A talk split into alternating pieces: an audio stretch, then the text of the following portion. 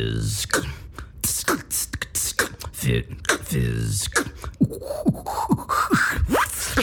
Let's go. Hello there, my Fit Fizz friend. Welcome back to the Fit Fizz podcast once again. This is coming out a little bit late because as soon as I sent out the last episode, my computer decided it needed a new battery. So I had to get it sent out. But we're back in working order. So next week should resume on the normal Wednesday schedule. But how are you doing? I hope you're doing awesome. I hope you've had a great week so far. As I'm recording this right now, I'm feeling pretty great, but also pretty sore from basically my calves down. My calves and my shins and my feet are very sore, and my neck. And that is because Yesterday was the performance um, at the Chicago Bulls game. Just wrapped up the whole exciting weekend of the Chicago Luvabulls 40th anniversary reunion, and it was nothing short of epic. I hate to just use that word epic, but it felt epic. Um, and there were hundreds of girls dancing on the court. It was pretty great. I got to uh, see my niece, Ava she was there with her dad, my brother in law, Ethan. He took her to the game. They were in the second row. It was so exciting. That was her first Bulls game. And uh, it was super cool to relive old times, to see people I hadn't seen in years. And most of all, it was just quite a rush to once again experience that pure adrenaline high of dancing on the Chicago Bulls court. I really don't even know the best words to describe it. As I was talking with some of the other dancers, some of my former teammates about it afterwards, we all certainly experience similar feelings. And it's it's definitely a feeling of passion for doing something that feels like it's really like just pumping through our blood. But we were all saying how that feeling of performing, it's almost like an animal coming back to life that kind of overtakes our body. And we certainly had a blast at the after party too, with had a DJ in a bar and of course dancing, um, which was almost something like I'd never experienced before in the best way. So imagine the most hype, most fun wedding reception that you've ever been to, but then imagine if all of the guests were, or nearly all of the guests were professional dancers at some point. Um, the dance floor definitely got a little bit wild and it was so much fun. I don't even know the right words, but um, most of the dates and husbands kind of shied away a little bit and just kind of let the ladies take control because we're all used to dancing big. My college friends, when we used to go dancing, they'd just call they'd call me a big dancer, but that's how we all dance. like I was saying, for the husbands and the dates that were there, they I think it was a few few notches out of their comfort zone, but we certainly had a blast. And it was really like the first time that we as dancers got to dance together outside of choreographed performances. So I'm so glad I went and today is back to normal life. So now I'm going to get a little bit more serious. And this is something that unfortunately has had a little bit of an overlap with some of my experiences on dance teams in the past. And it's something that still carries a lot of undeserving stigma and shame, which also creates undue pressure on anyone dealing with it. And I'm going to talk to you a little bit about eating disorders and disordered eating. Last week was Eating Disorders Awareness Week. And although I have had some professional training on eating disorders and disordered eating, none of the content here is intended to treat, cure, heal, or diagnose. And I want to share this mainly for the people who have never known someone with an eating disorder. When I first started teaching fitness classes in college, I was lucky enough to work under someone who she was our director and she made sure that we all got yearly training on eating disorders and what to do or say if we thought we might have a client or a participant in one of our classes who might be struggling with an eating disorder. So keep in mind, this is a very simplified overview but there are some points that I really want to make and things I want to clarify and things I want to help make you more aware of if you want to make sure you're not contributing to anyone's inner struggle over their relationship with food.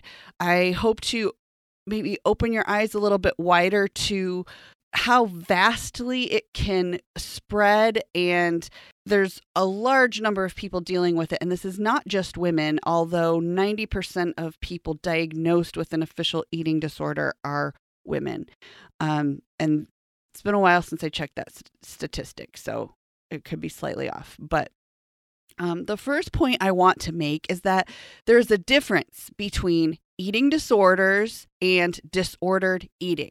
I hear and read things where those two terms are used interchangeably by fitness people, and that is not okay. It's really frustrating for me to be a bystander to see people trying to teach about health and fitness and nutrition, and they interchange eating disorders and disordered eating. It makes me cringe because we're supposed to be the educators.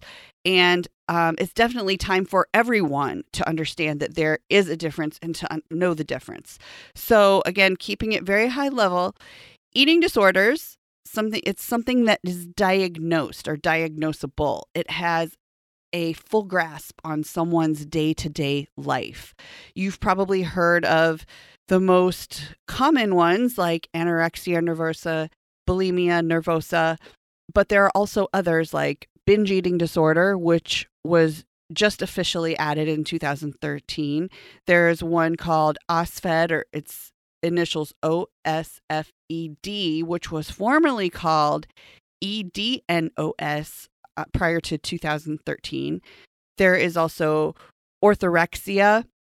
There is another one called ARFID, A R F I D, and there are others as well, uh, which could each be their own show. They deserve the attention, and hopefully, I will get to that someday. But again, keeping it high level. So, those are eating disorders. Now, moving on to disordered eating, this is something that is likely more rampant than many people realize unless you've stopped to give it some thought. Or if you've read about it, maybe you realize, but it's often undiagnosed. Food is still the enemy with disordered eating or disordered eating habits. A lot of times, disordered eating is just a bunch of habits or secrets around food that can or might eventually pave the way for a more serious, more destructive, diagnosable eating disorder. So, hopefully, that gives a little bit of differentiation. But most of all, the one takeaway from that is to make sure even if you don't fully understand the difference just know that there is a difference and that eating disorders the like using that term in itself should not freely be interchanged with disordered eating. They are two different things. So the second thing that i want to emphasize is that so much of the language we use around food is destructive. And again i hope to focus on that in itself on another episode but all of these issues are about a relationship with food, self worth, mental health, control and lack of it, love or self love and lack of it. If I had to say one main thing, if you know someone struggling with any food issues, is love them. They need that. Support them. And that doesn't mean to enable the issue but reinforce to them that they are loved and they are valued and they are appreciated. That's going that that's definitely the most supportive thing that you can do. Whether you're a friend or a relative or a trainer or even a coworker is give them support. Um, and I'm going to give you resources at the end for um, next steps other than just letting them know that they're supported and loved. Eating disorders and disordered eating, once again, notice that I'm calling them two separate things because they're not interchangeable, but oftentimes those are about a need for control. One of the worst and most destructive things you can say to a person who is struggling with their relationship with food is something like, just eat, or you need a cheeseburger. Those are such terrible things to say. And if you say things like that, you are part of the problem. And I have heard and read these comments on social media. I actually, um, long, long, long, long, long time ago, dated somebody who would talk about this girl he'd see at the gym and talk about, oh, she's so skinny. I just want to tell her to eat a cheeseburger. And I had a serious talk with him about, don't you dare say that because you're part of the problem and that's not how you approach things. So again that comes back around to approaching it with love. If you do want to say something to someone If you suspect an eating disorder or disordered eating habits, it has to come from a place of love. If not, they will likely shut you out and you might even make matters worse.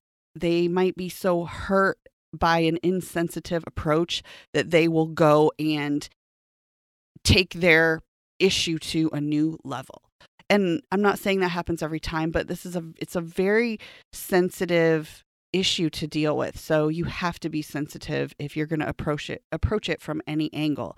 If they do have a serious problem with food, those habits are their coping mechanism for whatever deeper issues they're facing, whether it's self image or anxiety over other serious life issues, or maybe it comes stems from childhood abuse or relationships. It can stem from so many things, but it's not about the food. I can't stress that enough. I got to say it again. It's not about the food. I think that all people should at least have that level of awareness and compassion for anybody they might encounter who has issues with food. The third thing that I want to emphasize is that eating disorders and disordered eating need to be separated from body size. Always, always, always. So, again, I'm going to repeat myself. Eating disorders and disordered eating need to be separated from body size. What I mean by that is that it's time to get rid of the misconception that someone can be too too big or too skinny or too whatever. I don't even I don't even like saying the word skinny. I hate that I'm on record saying the word skinny because I think that word in itself is just uh I just I just can't I I don't feel comfortable even saying it. But it's time to get rid of the misconception that someone can be too whatever to be up against any type of eating disorder. Just because someone is underweight doesn't mean they're anorexic. Just because someone is in a larger body does not automatically exclude them from an anorexia nervosa diagnosis if they have those behaviors going on, whether the behaviors are visible to others or if they're completely done in secret. And that goes for all eating disorders and all body sizes. So, again, to reemphasize that point, we need to separate any eating disorders or disordered eating habits from body size. Here's another example of that. There are countless fitness professionals who you could probably easily find on social media right now who might have an eating disorder. Just because someone has a six pack does not mean they are a picture of health, does not mean they don't secretly have issues with food. And I'm not saying that every health professional has that, but what I'm saying is you can't just believe everything that you see. There are lots of fitness professionals who have come forward and said, um, you know, I've dealt with this in the past and now I'm going to change things. Here's what I've worked through. Here are the problems I had and I'm going to change for the better. And I think it's great when people can be that transparent. So, again, it's important to separate body size from issues with food, they are not related. And yes, sometimes there's a correlation, but I think it's best to just go the route to not correlate them in your head. That way you're not you're you're less likely to contribute to any of the issues that come from our language and language that we sometimes carelessly use. Now, coming back around to disordered eating, what does it look like? Disordered eating has a lot of gray areas and it can be tough to label. It can take many forms, but there's a good chance you might know somebody who exhibits some disordered eating behaviors. It can look like restricting food or counting calories or an obsession with being a certain weight on the scale. It might come, it might look like an irrational fear of carbs. It might be following a dogmatic meal plan or cutting out entire food groups. But that also doesn't mean that every time you see those things happening, that is disordered eating. That's not the case. If someone is doing those things for a reason, such as an athletic competition or working to reverse type 2 diabetes or working on personal goals with a well educated trainer, then there might not be a reason to worry.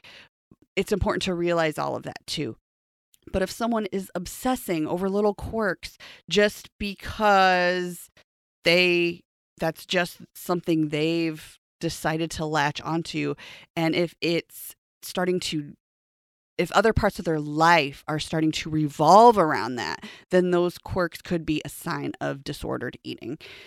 And um, down the road, I'd really like to dig deeper into things like orthorexia and more common disordered eating patterns, but I hope you found this informative and useful. And there I'm going to add some trusted resources to the show notes, which will also be on the website page and if you you can use those if you want to find a deeper level of professional help for any of these issues that I mentioned for you or someone you care about. These are all really important and um, I've also listened to a few different podcasts and started reading more things about just like healthy body image and what we can do to be less destructive in these ways. And a lot of people that are doing positive things that I really think are great are not letting guests come on shows with if they talk about um, losing a certain number of pounds because sometimes people can take that and they heard well so and so lost 35 pounds so that's what i have to do and i'm not going to love myself until until that happens and so i think it's great that there are some people who are like they they bleep out the pounds and the numbers from their shows or they just omit it completely. And I think that is a step in the right direction. Some of you might disagree with me, but I think it definitely serves a positive purpose. So that's what I wanted to share with you today. And like I said, there'll be resources in the show notes. I hope to go deeper on all of these subjects at a later time. Please subscribe to the Fit Fizz podcast if you haven't already. And if you've already done that, then please shares it share this with one friend who might find it valuable just copy the link and share to social media or text them the link and i will love you forever for that and it helps me out so much and the faster we can grow this show the sooner i can start to bring on guests and do interviews and do giveaways and create longer and deeper shows for you. So until next time, remember that when life gets you feeling stressed, breathe deeply, stay strong, and always find a way to celebrate victory. Celebrate victory.